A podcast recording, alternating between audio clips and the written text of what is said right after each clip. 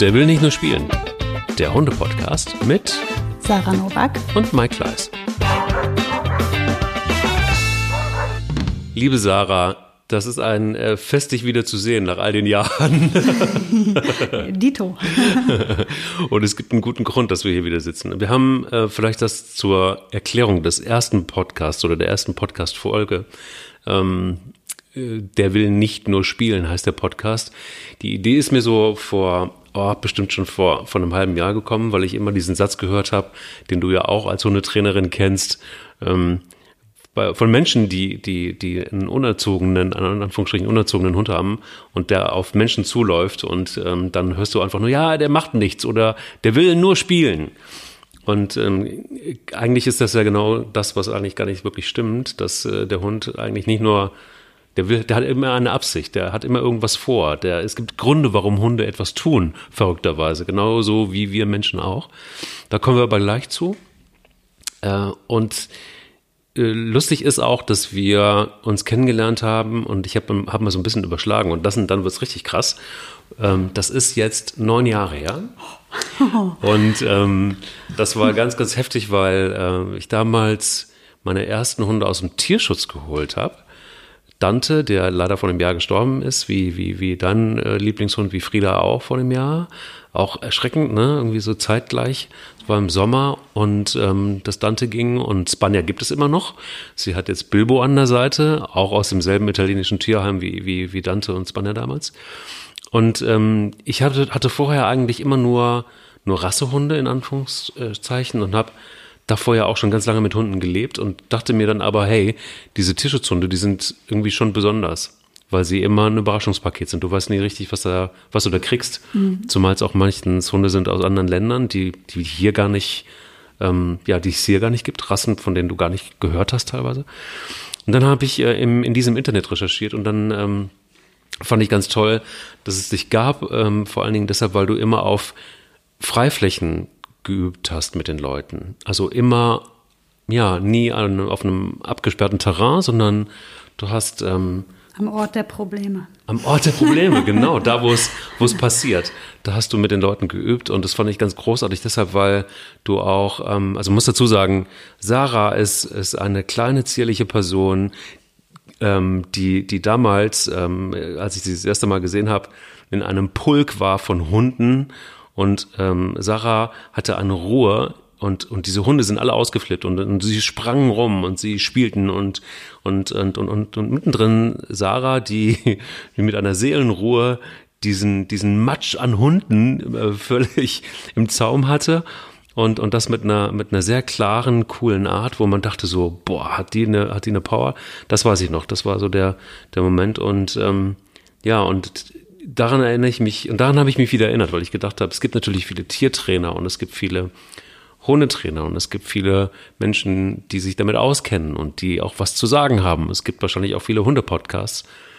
Aber ich habe dich angerufen, weil ich dachte, vielleicht finden wir mal einen anderen Weg und vielleicht ähm, finden wir einen Weg, den Hunden einfach mal eine Stimme zu geben. Weil ich fand einen Aspekt sehr, sehr, sehr gut im Vorgespräch, dass du gesagt hast, nicht der Hund hat ein Problem, sondern der Mensch hat ein Problem. Ja, ist eigentlich ja immer so. Eigentlich haben immer die Menschen das Problem mit dem Verhalten des Hundes und der Hund ist erstmal mit sich pari, ne? Ja. Ja, aber krass, ne? Neun Jahre her. Neun Jahre, das habe ich jetzt auch. Ich wusste, ich meine, du warst einer meiner ersten. ja, ich war einer deiner ersten. Okay. Äh, ja, ich hatte die Hundeschule ja da noch nicht allzu lange gegründet. Ich weiß es nicht mehr genau auf den Monat, aber du warst definitiv in einer meiner allerersten großen Gruppen. Und äh, ich hatte ja vorher einfach in erster Linie gelernt, ganz viel gelernt, ganz viele Hunde angeguckt und Hundeverhalten angeguckt und studiert. Und äh, ja, und dann ging es in den Beruf, ja, und mit den Freiflächen, ja, das ist letztendlich in meinen Augen nach wie vor super sinnvoll, wenn man Hundeschule macht, nicht im, im sterilen Raum zu trainieren, weil das ist nicht realistisch für den Hund. Er lernt ja hinter einem Zaun, aber hinterm Zaun passiert ja nicht das, was interessant ist. Wenn der Hund äh, wird sich interessieren für Fahrradfahrer, für Jogger, für andere Hunde, für Menschen, die sich vielleicht äh, erstmal augenscheinlich nicht wie üblich bewegen, die vielleicht hinken oder ja, ich habe mal eine skurrile Situation mit meiner Hündin gehabt, als wir im Park das erste Mal jemanden trafen, der Yoga gemacht hat. Das hat die absolut nicht verstanden, was jetzt mit dieser Person los ist, warum die sich so äh, eigenartig bewegt. Und das sind die Sachen, die die Hunde lernen müssen, damit umzugehen. Und deswegen ist es sinnvoll, die Hunde auch direkt da zu trainieren, wo eben all das passiert und da den Unter, die Unterordnung und äh, den Gehorsam zu verlangen, ähm, wo die Probleme in, in Anführungsstrichen ähm, entstehen. Dann lass uns starten in die erste Folge und lass uns reden über äh, Probleme der Menschen eher und lass uns ähm, reden über Hunde, lass uns reden über das, was Hunde eigentlich können, was sie in unserer Gesellschaft machen, mit unserer Gesellschaft machen und was sie äh, vor allen Dingen tun, eigentlich nämlich wahnsinnig viel Freude. Das, davon bin ich schwer überzeugt und ich glaube, dass Hunde auch jeden überzeugen können, wenn sie es wollen, also wenn die richtigen zusammentreffen.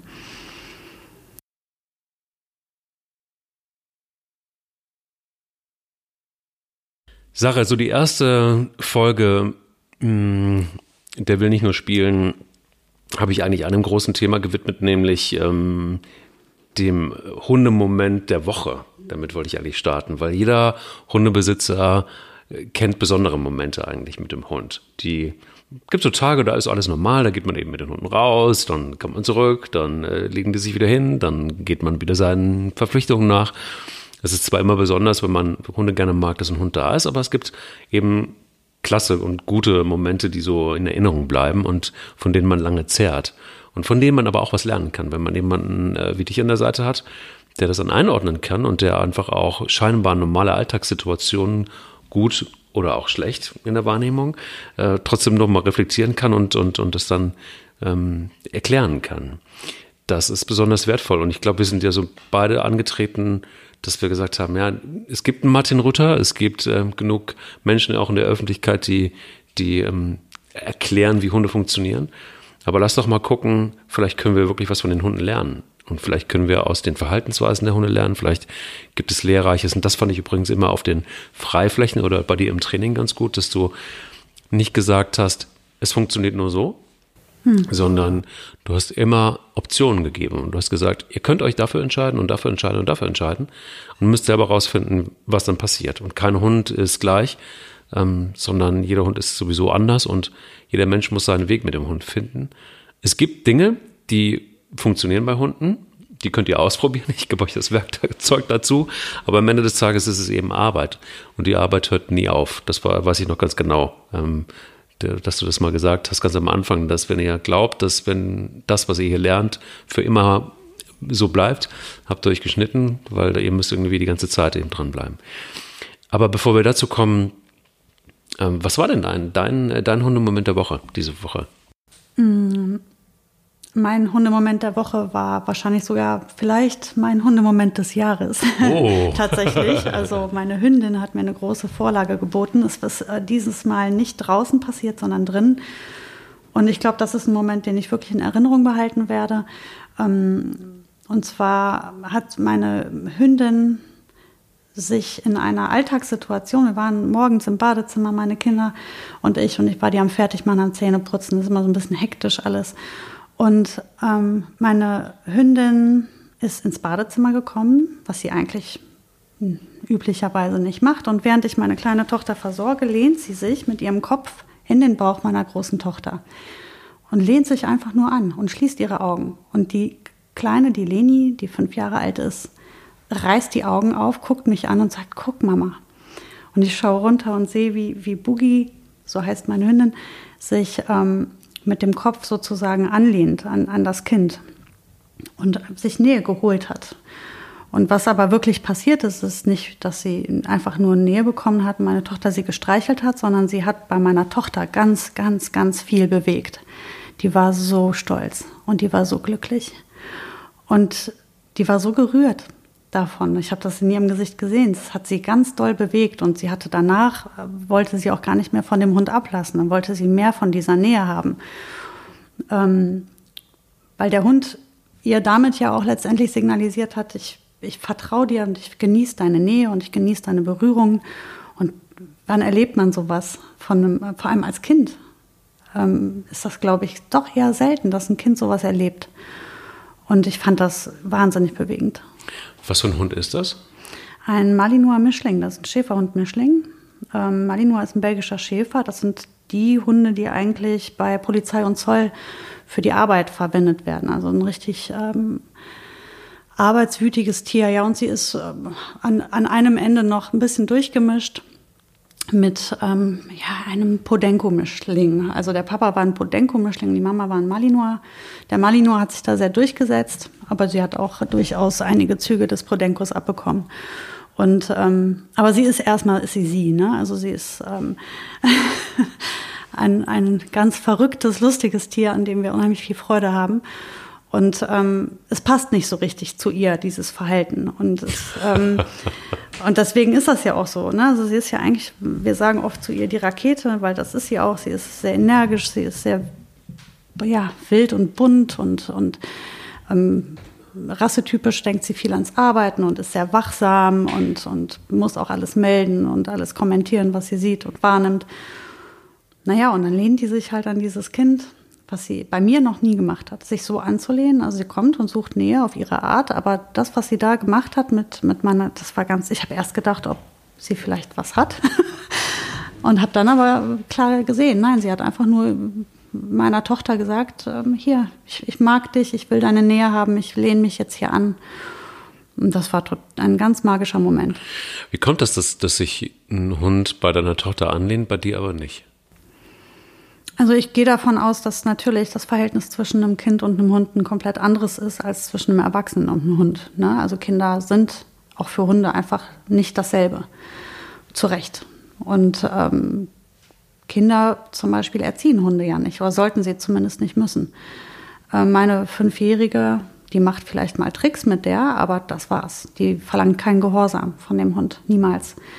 Ähm, das ist ein Spielpartner mehr. Ne? Das ist ähm, ja, ein Spielpartner. Sie spielen jetzt nicht wahnsinnig viel zusammen, jetzt in, in dem Fall, aber es ist halt auch einer von denen, die dem, dem Rudelführer folgt. Ne? Das Kind ist mehr oder weniger in einer ganz anderen Position.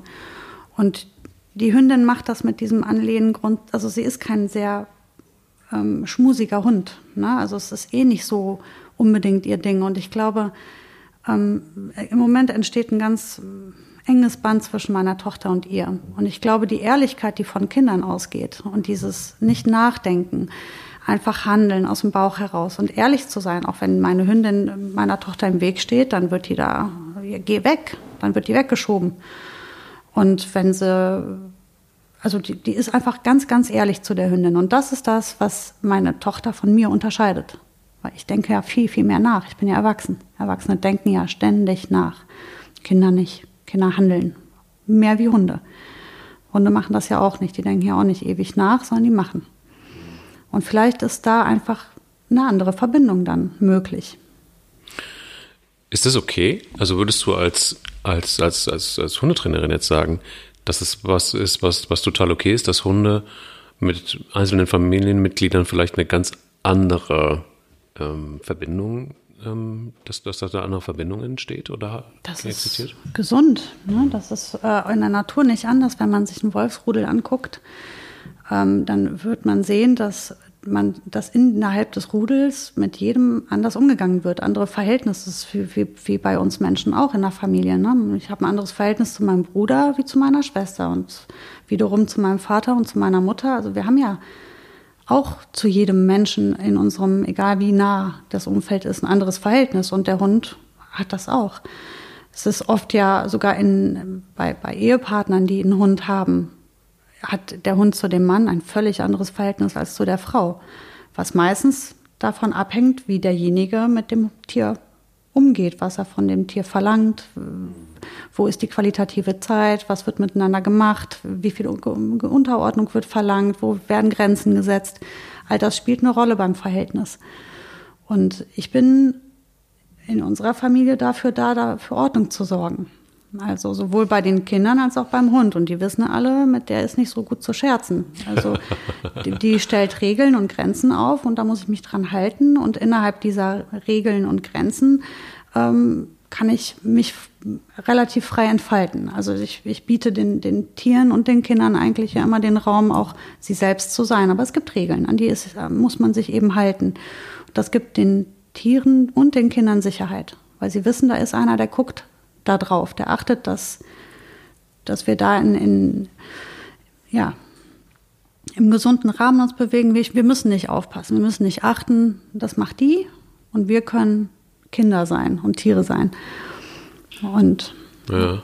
Und ist es ähm, zu viel, also zu menschlich gedacht, wenn man, wenn man daran interpretiert ist, ähm, in, Form von Boogie, die dann äh, sich vielleicht einfach auch eine Auszeit nimmt und denkt so, oh Gott sei Dank hier bei dem Kind.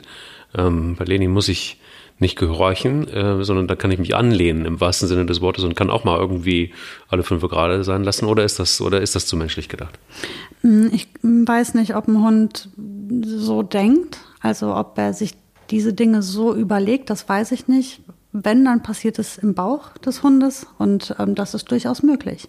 Dass sie einfach weiß, dieses Kind verlangt nichts von mir, außer dass ich aus dem Weg gehe, wenn ich da im Weg stehe und ähm, ich soll sie nicht im Gesicht lecken, das mag sie nicht, das hat sie mir schon erklärt. Und ansonsten harmoniert das und ähm, das gibt ihr vielleicht auch einfach diese Lässigkeit, sich da anlehnen zu können. Das kann durchaus sein. Das kann ich mir schon vorstellen. Sie wird sich das nur nicht so sehr genau überlegt haben, weil bei Hunden kommt das meiste ja von tief drin und mehr aus dem Bauch als, als aus dem Kopf. Und damit meine ich nicht, dass die nicht intelligent sind, ganz im Gegenteil. Das ist eine soziale, ganz, ganz hohe Intelligenz, auch aus dem Bauch heraus zu entscheiden und ehrlich zu sein. Das ist ja das, was, was mich so fasziniert eigentlich an Hunden, dass sie aus dem Bauch entscheiden und dass sie vor allen Dingen auch ähm, instinktiv sind. Also dass mhm. sie, dass sie auch dann ihrem Instinkt folgen und, und auch sehr direkt sind und auch große Unterschiede machen. Also ich hatte, ähm, um es zu sagen, meinen ähm, Hundemoment der letzten Zeit eigentlich war, dass ich äh, laufen war, wie ich das eben immer so mache und musste gerade schmunzeln, weil Bilbo äh, ja ein, ein kompletter äh, 100% Maremano ist, also ein italienischer Herdenschutzhund, der eigentlich mit Schafen aufwächst und ähm, äh, schon als Welpen wachsen die in den Schafherden auf und ähm, haben nichts anderes zu tun, als so fünf, sechs von den Kollegen äh, bewachen quasi die Herde und wenn ein Wolf kommt, dann stellen sie sich einfach vor die Herde und das reicht dann meistens aus für den Wolf zu sehen, ach, ist vielleicht nicht ganz so cool, sich da jetzt weiter zu nähern. Und die bleiben auch stehen, die weichen nicht zurück sind aber keine Hunde, die von sich selber aus Ärger provozieren. Dafür sind sie zu sensibel. Ist, Bilbo ist jetzt drei, also gerade erwachsen und ist ähm, jetzt seit anderthalb Jahren da und ähm, ist kein typischer Maramano von seinem Verhalten. Deshalb muss ich vorhin ein bisschen schmunzeln, dass du gesagt hast, naja, auch Bogi ist jetzt nicht so typisch eigentlich von ihren Rassenmerkmalen. Das ist bei Bilbo ganz genauso. Bilbo ist die, das erste Jahr mit einem Obdachlosen in Italien rumgezogen. Äh, der Obdachlose starb und äh, dann landete er im Tierheim. Und was ähm, oft passiert, das wirst du kennen, ähm, gerade Obdachlose und, äh, und Hunde haben eine ganz enge Verbindung miteinander. Und ähm, so ist es zu erklären, dass Bilbo, also nicht nur, dass er Angst vor Schafen hat und sich hinter mich stellt, das haben wir, haben wir in, in, in, Schweden jetzt gesehen gerade. Gut, dass er nicht arbeiten muss. genau, genau. Sondern er ist auch unfassbar auf Menschen fixiert und, und, und kriecht förmlich in, in einen rein. Und ähm, krass ist zum Beispiel, wenn wir, ich lebe ja hier in Köln, wenn ich in Köln bin, mitten in der Stadt und wenn wir an Obdachlosen vorbeigehen, ähm, das passiert öfters mal, dass Bilbo ist manchmal von der Leine ab. Also ich kann ihn auch in der Stadt ähm, oft ohne Leine laufen lassen. Und das übe ich auch tatsächlich mit ihm immer mal wieder. Ähm, merke ich plötzlich, ist Bilbo weg. Und ich finde ihn meistens bei Obdachlosen. Also er setzt sich neben sie und äh, es gibt auch ein obdachloses Pärchen, das äh, immer vor einem Supermarkt sitzt. Und das kennt er mittlerweile auch. Und da bleibt er immer stehen und setzt sich hin. Und äh, das, dann begrüßen sie sich und schmusen miteinander und ich gucke mir das von der Seite an und äh, da stehst du dann da, hast erstmal beim ersten Mal Gänsehaut irgendwie, ne, weil der, weil das irgendwie, weiß ich nicht, vielleicht ist es bei ihm abgespeichert. Und dann sagt er aber auch immer dieses Pärchen, so jetzt geh. Du musst weiter. So, ne? So nach dem Motto, du gehörst ja eigentlich gar nicht mehr hin. Und dann ähm, läuft er auch beschwingt weiter hinter mir her. Das ist aber nur ein Randthema. Was ich ganz krass fand, war, als ich an der Elbe joggen war, Und das ist was, was, was Bilbo sicher nur mir zum Liebe macht, weil als Herdenschutzhund äh, lange Strecken zu laufen, ist jetzt irgendwie wahrscheinlich eher auch nicht rassetypisch. Spanja kennst du. Ähm, ja, Spanja ist eine Rakete. Das ist eine Rakete. ja, die macht das immer noch gerne mit. Und als wir da so liefen, hat ähm, ein, ein, ein Pfleger einen alten Mann durch den Sand geschoben und äh, scheinbar wollten sie irgendwie ins Wasser. Und dieser alte Mann war sehr, sehr alt, also äh, mit Sicherheit deutlich über, über 90. Das war auch klar zu erkennen. Manchmal ist es ja so, dass Menschen gar nicht mehr so richtig hier sind, aber auch noch nicht richtig weg sind. Das ist irgendwie so dazwischen. Kenne ich von meiner Großmutter. Jeder, jeder, der mit älteren Menschen mal zu tun hatte, kennt so diesen Zustand. Und dieser alte Mann, der hing in seinem Rollstuhl und, und, und zeigte gar keine Regung richtig. Ich war schon vorbei und Bilbo dreht sich um und hatte sich entschieden, er muss da unbedingt hin, aus welchen Gründen auch immer. Und ich habe ihn zurückgerufen. Äh, ich habe natürlich nicht gesagt, äh, keine Angst, er will nur spielen, sondern äh, ich habe ihn zurückgerufen, er hörte nicht. Es war nichts zu machen. Auch Maramano ein bisschen. Also, naja. ne, da Kopf, ist er dann doch. ja, da ist er dann doch, genau, typisch. Und der Pfleger sagte, nee, lassen Sie, lassen Sie. Und dann habe ich ihn gelassen und Bilbo ging auf den alten Mann zu und plötzlich merktest du, dass dieser alte Mann ähm, äh, die Hand so ein bisschen hinhielt und Bilbo leckte ihn an der Hand und dann kam so ein Lächeln über das Gesicht von äh, des alten Mannes und, und, und Bilbo hatte einen Riesenspaß und der alte Mann konnte irgendwie zumindest mit einer kleinen Regung zeigen, dass das ihm einfach gut getan hatte. So. Und dann löste sich die Situation auch auf. Bilbo hatte irgendwie seinen Job erfüllt für sich und, ähm, und lief wieder zu mir und tat so, als ob nichts gewesen wäre. Und das war ein krasser Moment. Ähm, war das jetzt so was, wo ich als Mensch einfach nur sage, ja, sehr emotional und schön? Oder ist das etwas, was so ein Hund wirklich instinktiv drauf hat und ähm, ja. irgendwas spürt? Ich denke, also ich persönlich bin davon überzeugt, dass das so ist, dass viele Hunde, ähm, ähm, man fragt sich ja immer, was hat der Hund jetzt davon? Ne? Also wenn er das gibt, was hat er jetzt davon? Weil ein Hund tut nichts, weil es einfach so, ne? also ist ja ein intelligentes Lebewesen, der äh, ist genau wie wir auch in irgendeiner Form opportunistisch und irgendwie profitiert er ja davon. Nur wir, wenn wir an Profit denken, denken wir an Bezahlung. Ne? Und bei Tieren oder jetzt speziell bei Hunden bin ich mir sicher, dass oft der Profit ist, gegeben zu haben. Und ähm, das kennen wir von uns Menschen eher weniger vielleicht oder zumindest ähm, es gibt auch natürlich auch sehr viele Menschen, die einfach gerne geben. Und ich bin überzeugt, dass das bei vielen Hunden einfach so ist, dass die diese Geste zu geben, zu fühlen, sich, sich anzuschmiegen, jemandem etwas Gutes zu tun, ist für sie die Bezahlung. Das ist für sie der Profit. Davon bin ich überzeugt. Dafür, das sehen wir ja bei diesen ganzen Begleithunden, bei diesen ganzen äh, Hunden, die, die mit ihren ähm, Haltern den Job machen, in ein Altersheim zu gehen beispielsweise und einfach nur Nähe zu geben. Das kann nicht jeder Hund leisten. Ähm, es gibt aber viele Hunde, die sind wie geschaffen dafür. Und das ist auch nicht unbedingt rasseabhängig. Also es sind manchmal Rassen dabei, von denen würde man es gar nicht denken, dass sie dafür, ich sag mal, gemacht sind.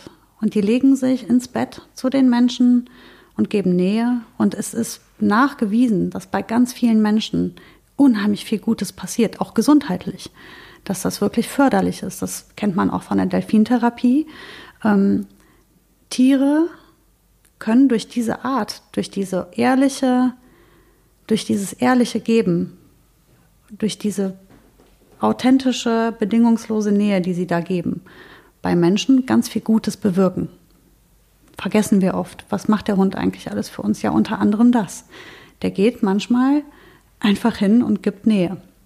Auf eine, auf eine so gute Art, dass der Mensch davon tatsächlich massiv profitiert.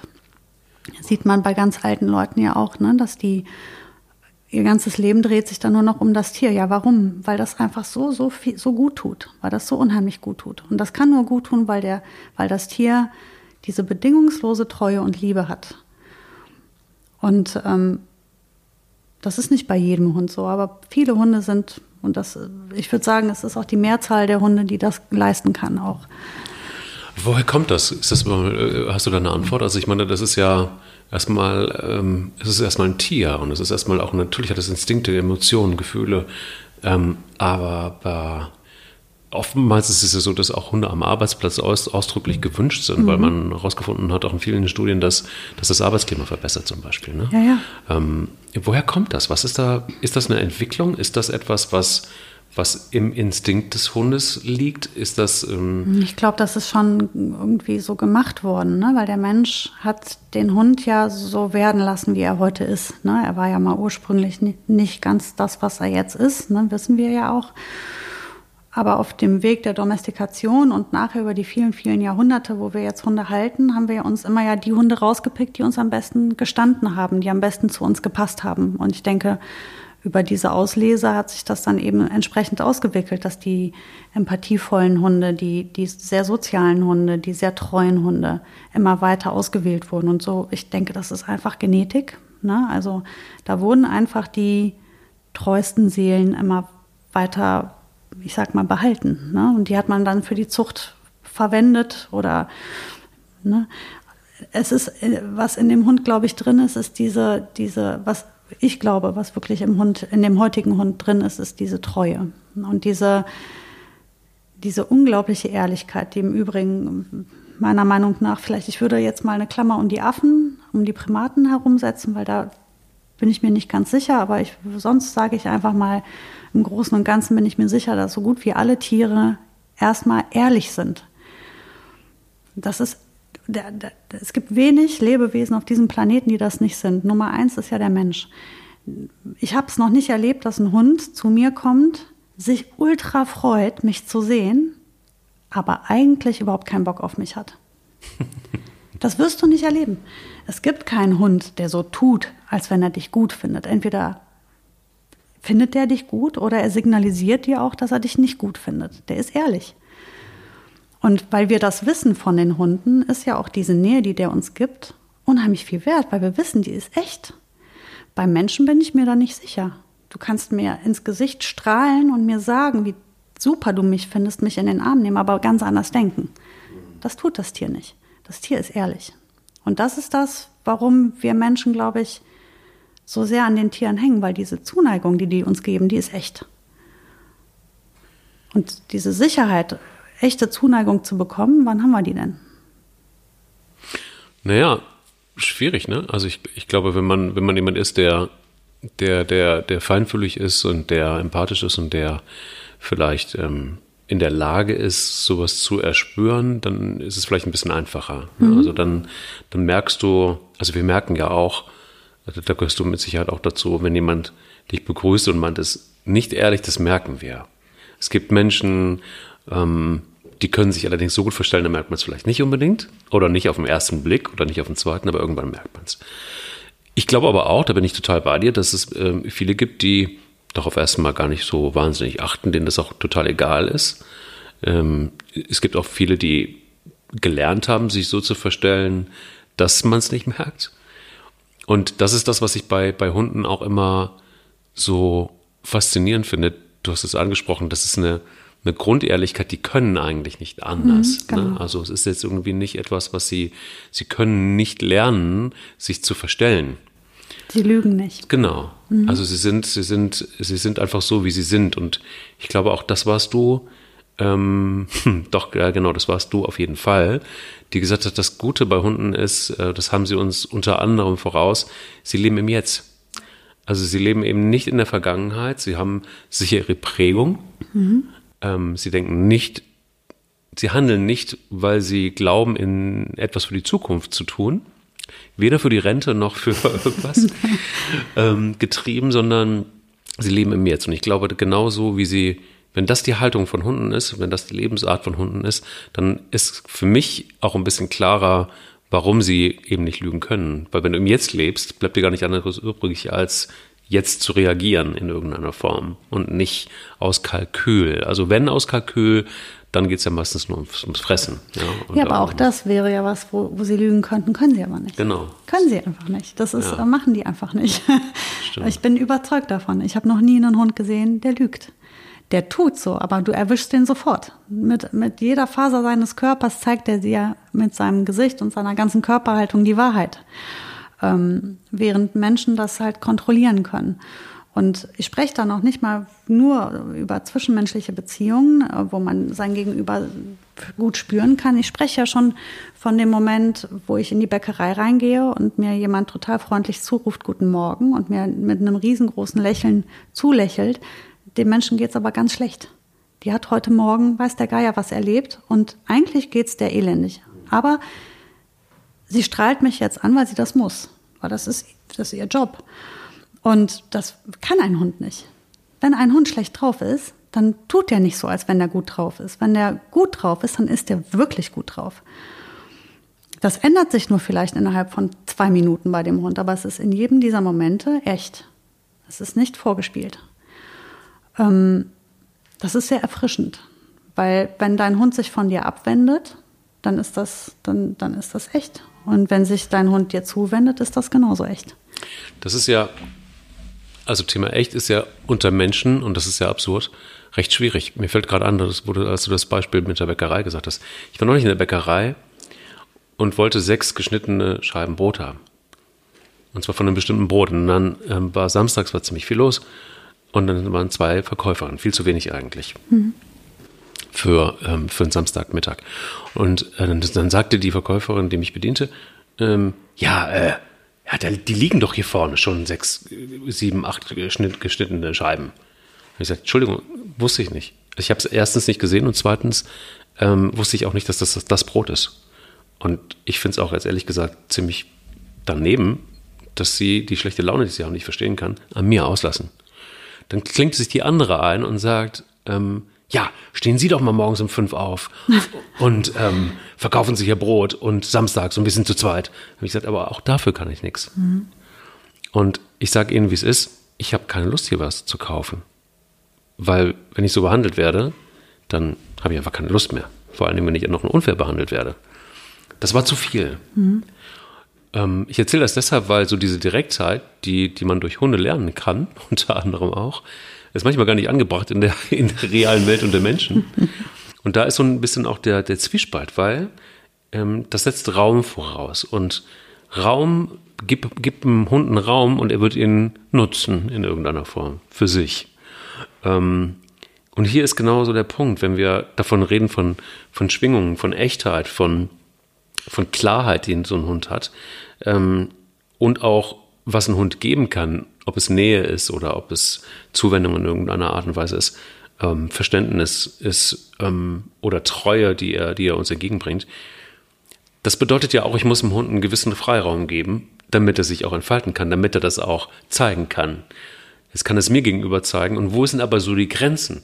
Also das heißt, wie weit darf ich einen Hund gehen lassen? Zum Beispiel in meinem Fall zu diesem alten Mann im Rollstuhl. Ist das okay oder ist es nicht okay? Wie viel ist okay? Wann muss man sagen, nee, hier ist Stopp? Ja, da gibt es gar keine Regeln. Das ist, solange es für alle, für alle gut ist, ist, ist doch super.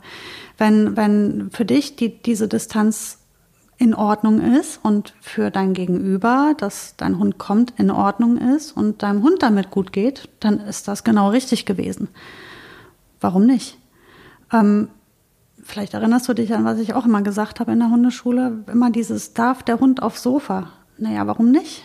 Wenn er sich da gut benimmt, ist doch alles super. Warum soll er nicht aufs Sofa gehen? Ist ja dein Sofa. Wenn du keinen Bock hast, dass da Hundehaare drauf kommen oder, oder Schmutz oder Sabber, dann würde ich sagen nein, weil das wäre ja blöd. Aber wenn dich das nicht stört oder du ein pflegeleichtes Sofa hast und dein Hund sich da oben gut verhält, dann spricht doch einfach gar nichts dagegen verkopfen wir das doch mal nicht alles immer so. Ne? Ähm, mein Hund liegt grundsätzlich auf dem Sofa. Aber weißt du, was mir wichtig ist, ist, wenn ich mich da hinsetzen will, dann rückt die auf Seite, dann macht die mir Platz. So. Macht sie das automatisch? Oder? Das macht die, ja, ja, die respektiert mich ja dann doch so, dass, dass sie mir den Platz macht. Und wenn ich die mal einmal am Popo anstupse und sage, hier, Boogie, noch ein bisschen bitte, dann rückt die nochmal, dann macht die, uff, dann, dann stöhnt sie einmal, weil sie sich bewegen muss und dann rollt sie sich wieder neu irgendwo an einer anderen Stelle zusammen. Aber ähm, sie respektiert mich dort und, und gibt mir meinen Raum. Und äh, ja, benimmt sich natürlich. Und wenn, wenn sie, es gibt ja dann wiederum Hunde, die sitzen da oben und fangen an, von da oben irgendwie vom Thron oben runter ähm, das Geschehen zu kommentieren und, und da zu herrschen. Also darf dann da keiner mehr langlaufen, es darf sich keiner zu eng daneben setzen, es werden die irgendwie biestig oder, oder verhalten sich halt, ja, dann würde ich sagen, nein, dann sollte der besser darunter. Also das zum Thema Regeln, wie weit, ja, so wie es, also das war ja, was du eingangs meintest, die Probleme, die haben ja wir. So, und solange wir kein Problem haben, ist ja alles gut. Aber wenn ein Problem entsteht, dann ist das der Moment, wo wir aktiv werden müssen. Ähm, wie hat ein Hund sich richtig zu verhalten? Es gibt kein richtig. Richtig ist das, was für euch beide als Team gut funktioniert. Optimalerweise passt ihr noch ganz gut in die Gesellschaft, in der ihr lebt. Ne? Wenn du jetzt natürlich irgendwie in Schweden in einer Holzhütte wohnst und rechts und links sind irgendwie 15 Kilometer gar nichts, dann kannst du, brauchst du noch nicht mal darauf Rücksicht nehmen. Wenn du aber, wie du jetzt mitten in der Kölner City wohnst, dann musst du halt gucken, passt sich mein Hund gut an oder nicht. Und das, das sind die Parameter. Und wir müssen halt gucken, dass wir uns in dieses System, in dem wir leben, ganz gut einfügen. Und wie, das ist die Regel. Also das, es gibt keinen,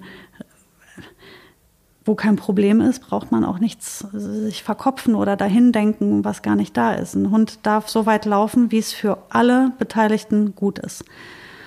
So. Und ich persönlich bin natürlich der Meinung, für mich ist es dann in Ordnung, wenn ich rufe und er kommt zurück. Ähm, denn ich muss die Kontrolle über das Tier haben, denn ich bringe den in die Gesellschaft. Und ich muss garantieren müssen, äh, können, dass, äh, dass wir in keinster Weise Schaden anrichten. So, das heißt, das ist für mich einer der Parameter. Für mich bedeutet die Freiheit meines Hundes, damit die frei sein kann, muss sie mir folgen. Denn sie kennt die Regeln nicht der Gesellschaft, aber die kenne ich. Und das heißt, ich kann eher sagen, pass auf, renn, mach, so weit du willst, aber wenn ich rufe, auf dem Absatz kehrt, zurückkommen. Das hat einen Grund, warum ich dich rufe. Ich rufe dich nicht, um dich zu ärgern. Ich rufe dich, weil da hinten ist die Grenze. Die Gründe muss ich ihr auch gar nicht erklären. Die habe ich ja in meinem Kopf. Und wenn sie sich an diese Regel hält, genießt sie viel Freiheit. Schwierig manchmal, weil, also ich verstehe, was du sagst und ich ähm, teile es zu 100 Prozent. Es ist nur manchmal deshalb nicht einfach, weil wenn du dein, deine eigenen Regeln gemacht hast mit dir und deinem Hund und sie gelten für dich und deinen Hund und sie gelten für das Territorium, in dem du so lebst. Mhm. Ähm, und das ist für dich völlig in Ordnung, zum Beispiel, dass, da habe ich auch durch dich gelernt, ähm, dass die Hunde aufs Sofa dürfen. Allerdings, also Bilbo hat gar keine Lust, Spanier schon eher. Ähm, das war immer so und mh, mm, äh, wir haben ihr einfach eine Ecke zugewiesen des Sofas. Da liegt eine Decke drauf, da darf sie hin. Und alle anderen Stellen sind tabu. Das ist auch klar und das, daran hält sie sich auch. Ähm, Bilbo legt sich eher unter das Sofa, das ist auch kein Problem. Ein Marimano unterm Sofa, das. ja, er kommt auch schwer wieder raus. Ich wollte gerade sagen. Ja, aber er liebt das. Er liebt es, mit dem Kopf irgendwo unten drunter zu sein. Na gut, dann. Das ist irgendwie so Höhle. sein, ja, Höhle. Das ist sein Ding und das findet er, findet er ganz großartig. Ähm, gepaart damit, dass er dann aber auch gerne immer mit der Pfote ähm, schlägt und äh, auffordert, ähm, er möchte gerne aber auch noch weiter Aufmerksamkeit haben, dann vom, vom Sofa runter. Das ist aber eine Situation, die für uns zu Hause in Ordnung ist. Ähm, wenn du bei anderen Leuten bist, ist es dann eben nicht mehr okay. Ne? Also mhm. da, das, deshalb meinte ich so, wie viel Raum oder wie, wie geht man mit Regeln um? Klar, von der Logik her müsste man einen Hund dazu bringen können, zu sagen, okay, hier, zu, hier ist dein Zuhause, hier darfst du es. Mhm. Und hier sind wir aber in der Welt da draußen und da ist es anders. Das kann der Hund sehr, sehr gut, weil es ja territorial. Ne? Also im Territorium gehen, gelten eh andere Regeln als draußen. Das ist ja auch grundsätzlich in der Welt der Hunde so. Und ich finde, ähm, ein Hund kann das leisten, ähm, dass man ihm sagt, da ist deine Decke, das ist dein Platz, hier darfst du das.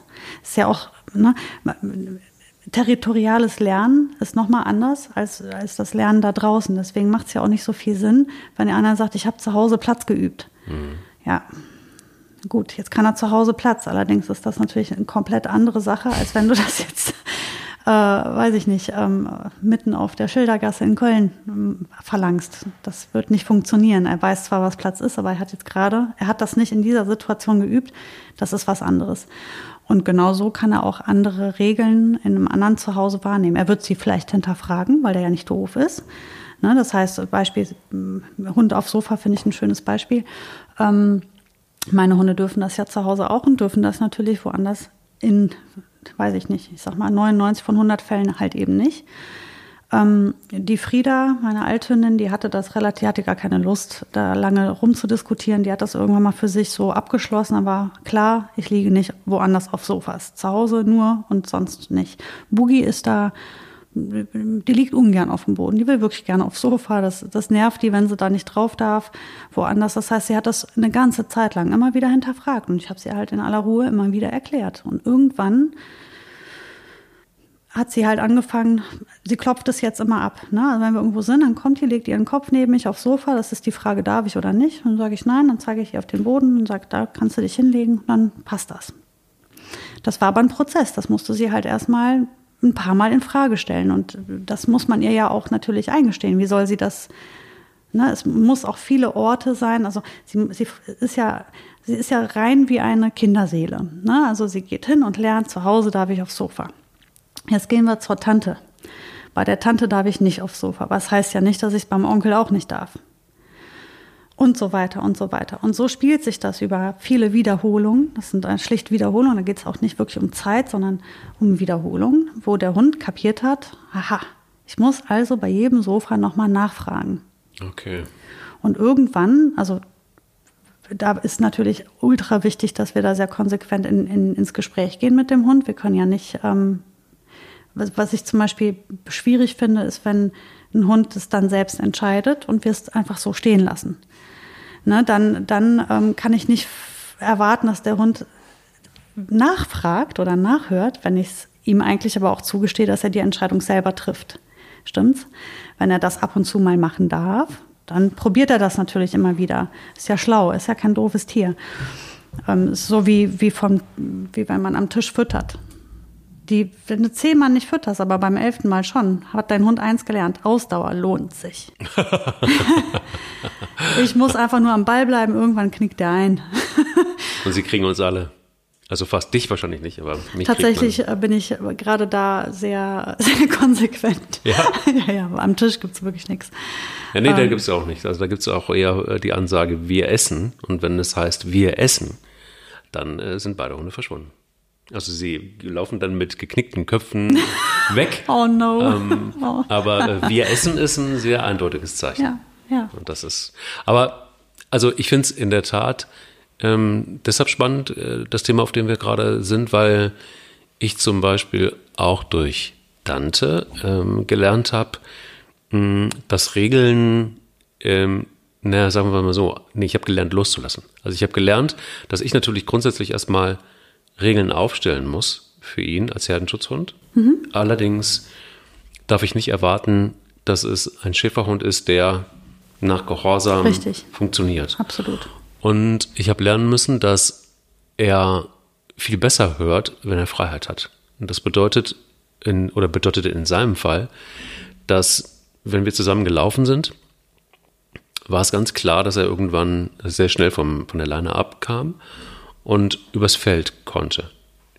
Und er hat die Leine, ähm, die, die imaginäre Leine, immer länger werden lassen. Also das heißt, erst lief er ganz normal ein bisschen auf dem Feld, dann in der Mitte des Feldes, dann am Rand des Feldes, auf der anderen Seite mhm. und irgendwann war er weg. Mhm.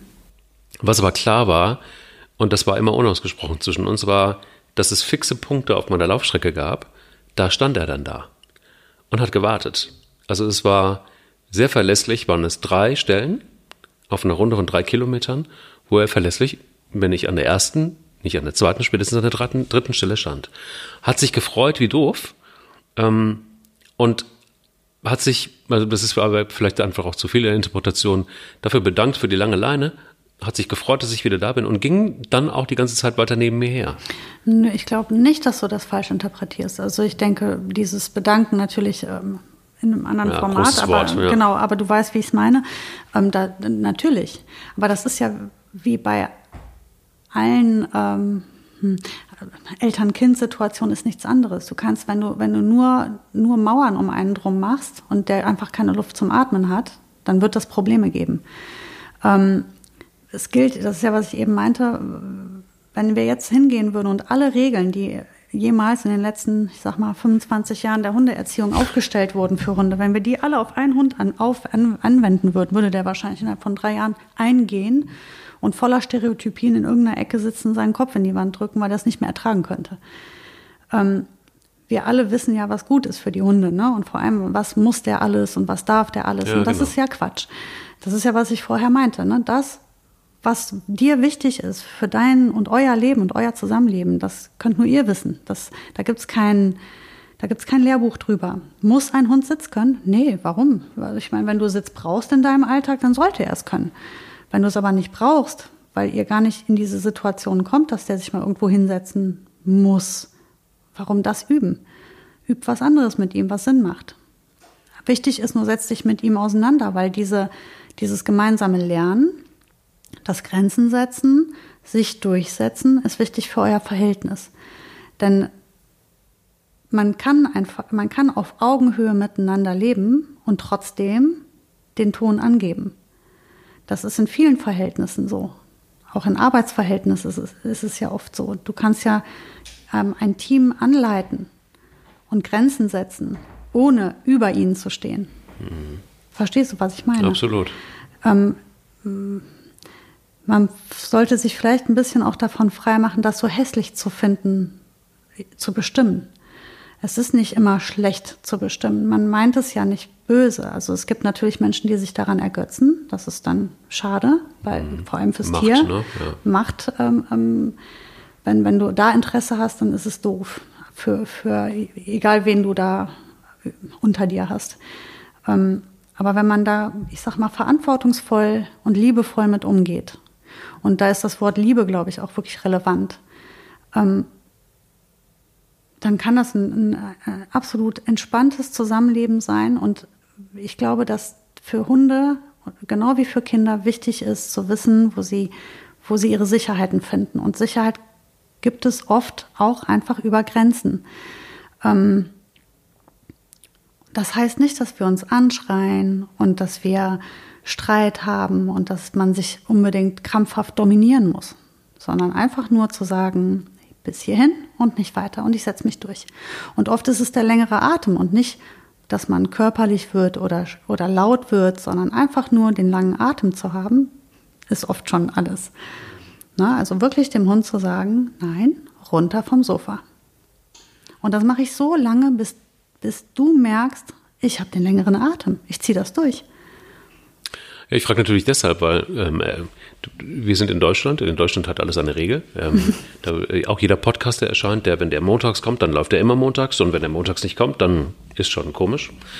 Du ähm, hast den Vorteil, dass du französische Wurzeln hast, da ist das ein bisschen anders, aber ja, die sind, die sind da ganz anders, anders, geworden. Die sind auf jeden Fall anders. Aber in Deutschland ist das so und da hat es auch, hat er alles eine Regel. Mhm. Und auch wie man mit Hunden umgeht, hat es eine Regel und mhm. dass ein Hund an der auch Leinenpflicht mhm. ja, ist ja auch eine Regel.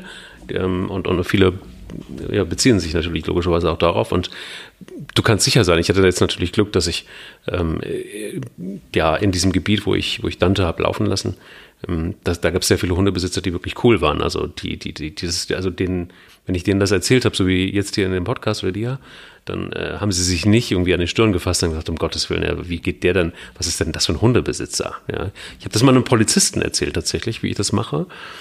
Und ähm, der hat mich total für verrückt erklärt. Er hat gesagt, das kannst du nicht machen. Also du kannst doch nicht allen Ernstes in einer Stadt einen Hund entscheiden lassen, wo er spazieren geht. Ich sagte, nee, das hast du nicht verstanden. Ich lasse nicht den Hund entscheiden, wo er spazieren geht, sondern ich gebe ihm den Raum, wir haben eine klare Abmachung, an die hält er sich. Und das macht das Zusammenleben total angenehm, weil es seinem Wesen, seiner DNA als Herdenschutzhund, seinen eigenen Weg zu gehen, seine eigenen Entscheidungen erstmal grundsätzlich zu treffen, näher kommt, als wenn ich ihn bei Fuß kurz an der Leine halte, ihm Kommandos gebe, die wird er unter Zwang wahrscheinlich machen. Ob er damit glücklich wird und ob ich damit glücklich bin, ähm, das ist nochmal eine ganz andere Frage.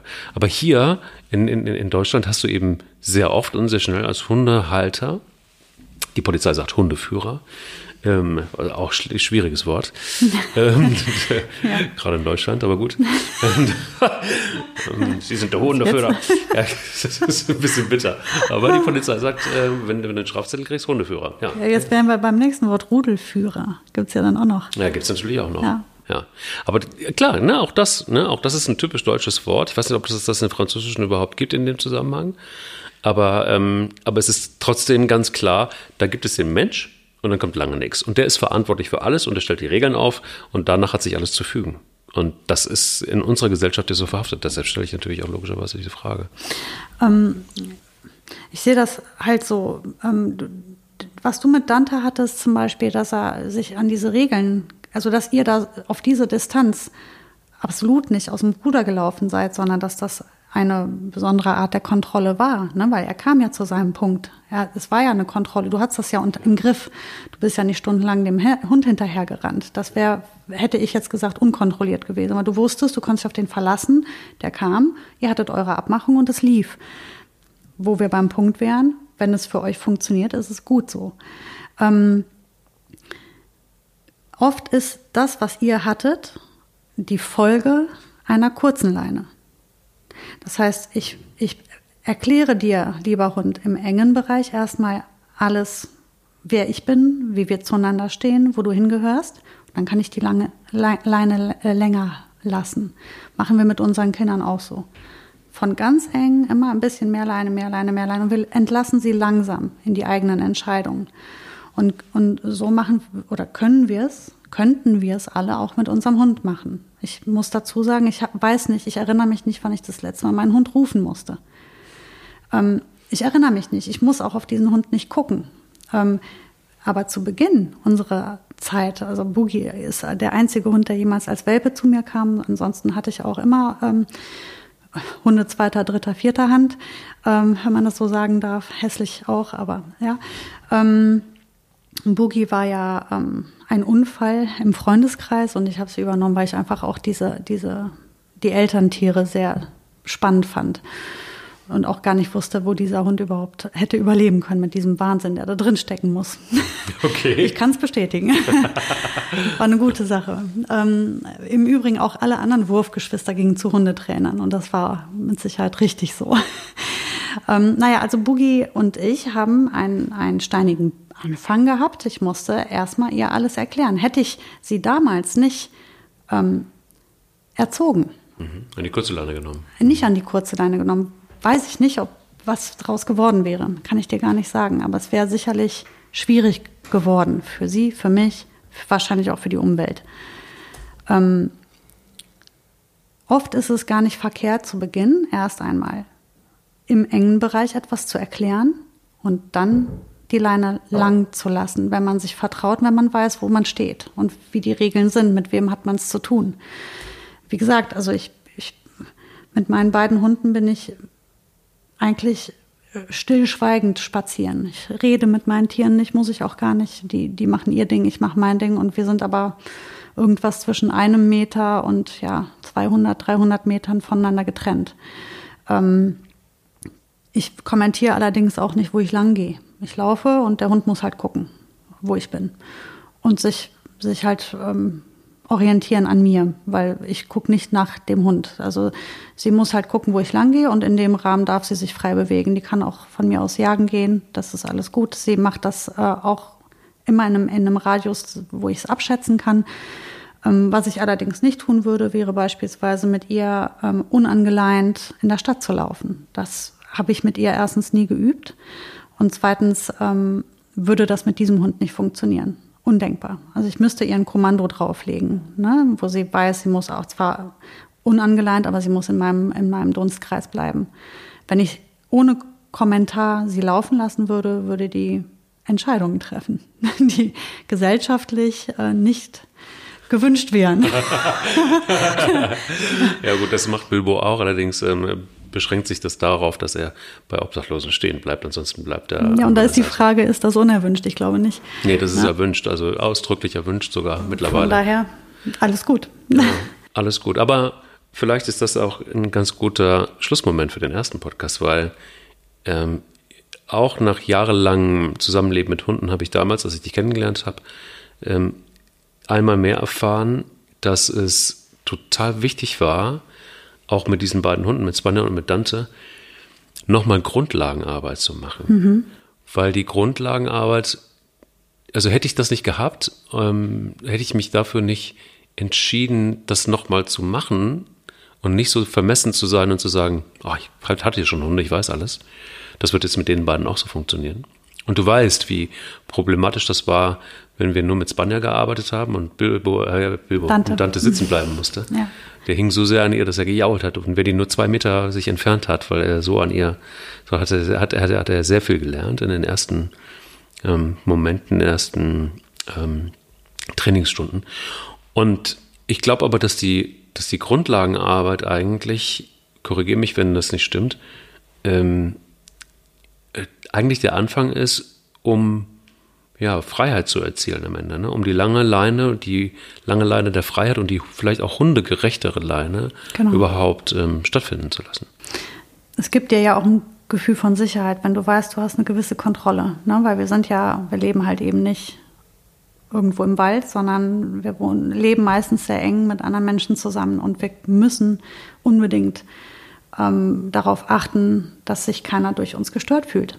Und dafür brauchen wir eine gewisse Kontrolle. Der eine muss mehr kontrolliert werden, der andere weniger. Es gibt Hunde, die, die kleben wirklich so dermaßen am Bein ihres Herrchens. Da wäre eine Leine einfach Geldverschwendung. Aber ähm, das ist, ist, halt oft nicht der Fall. Und oft bedarf es einer Erziehung. Und, ähm, und die ist auch, es ist oft ein Kennenlernen auch. Sich, sich damit auseinanderzusetzen, sich miteinander auseinanderzusetzen, ist auch oft einfach der Kennenlernprozess. Und der ist nicht nicht immer schlecht. Manchmal übt man Sachen, die man nie wieder brauchen wird. Tricks. Warum machen wir eigentlich Tricks mit Hunden? Weil es Spaß macht. Sich einfach was zu lernen und zusammen zu arbeiten, macht einfach total viel Spaß. Brauchen tun wir die nicht.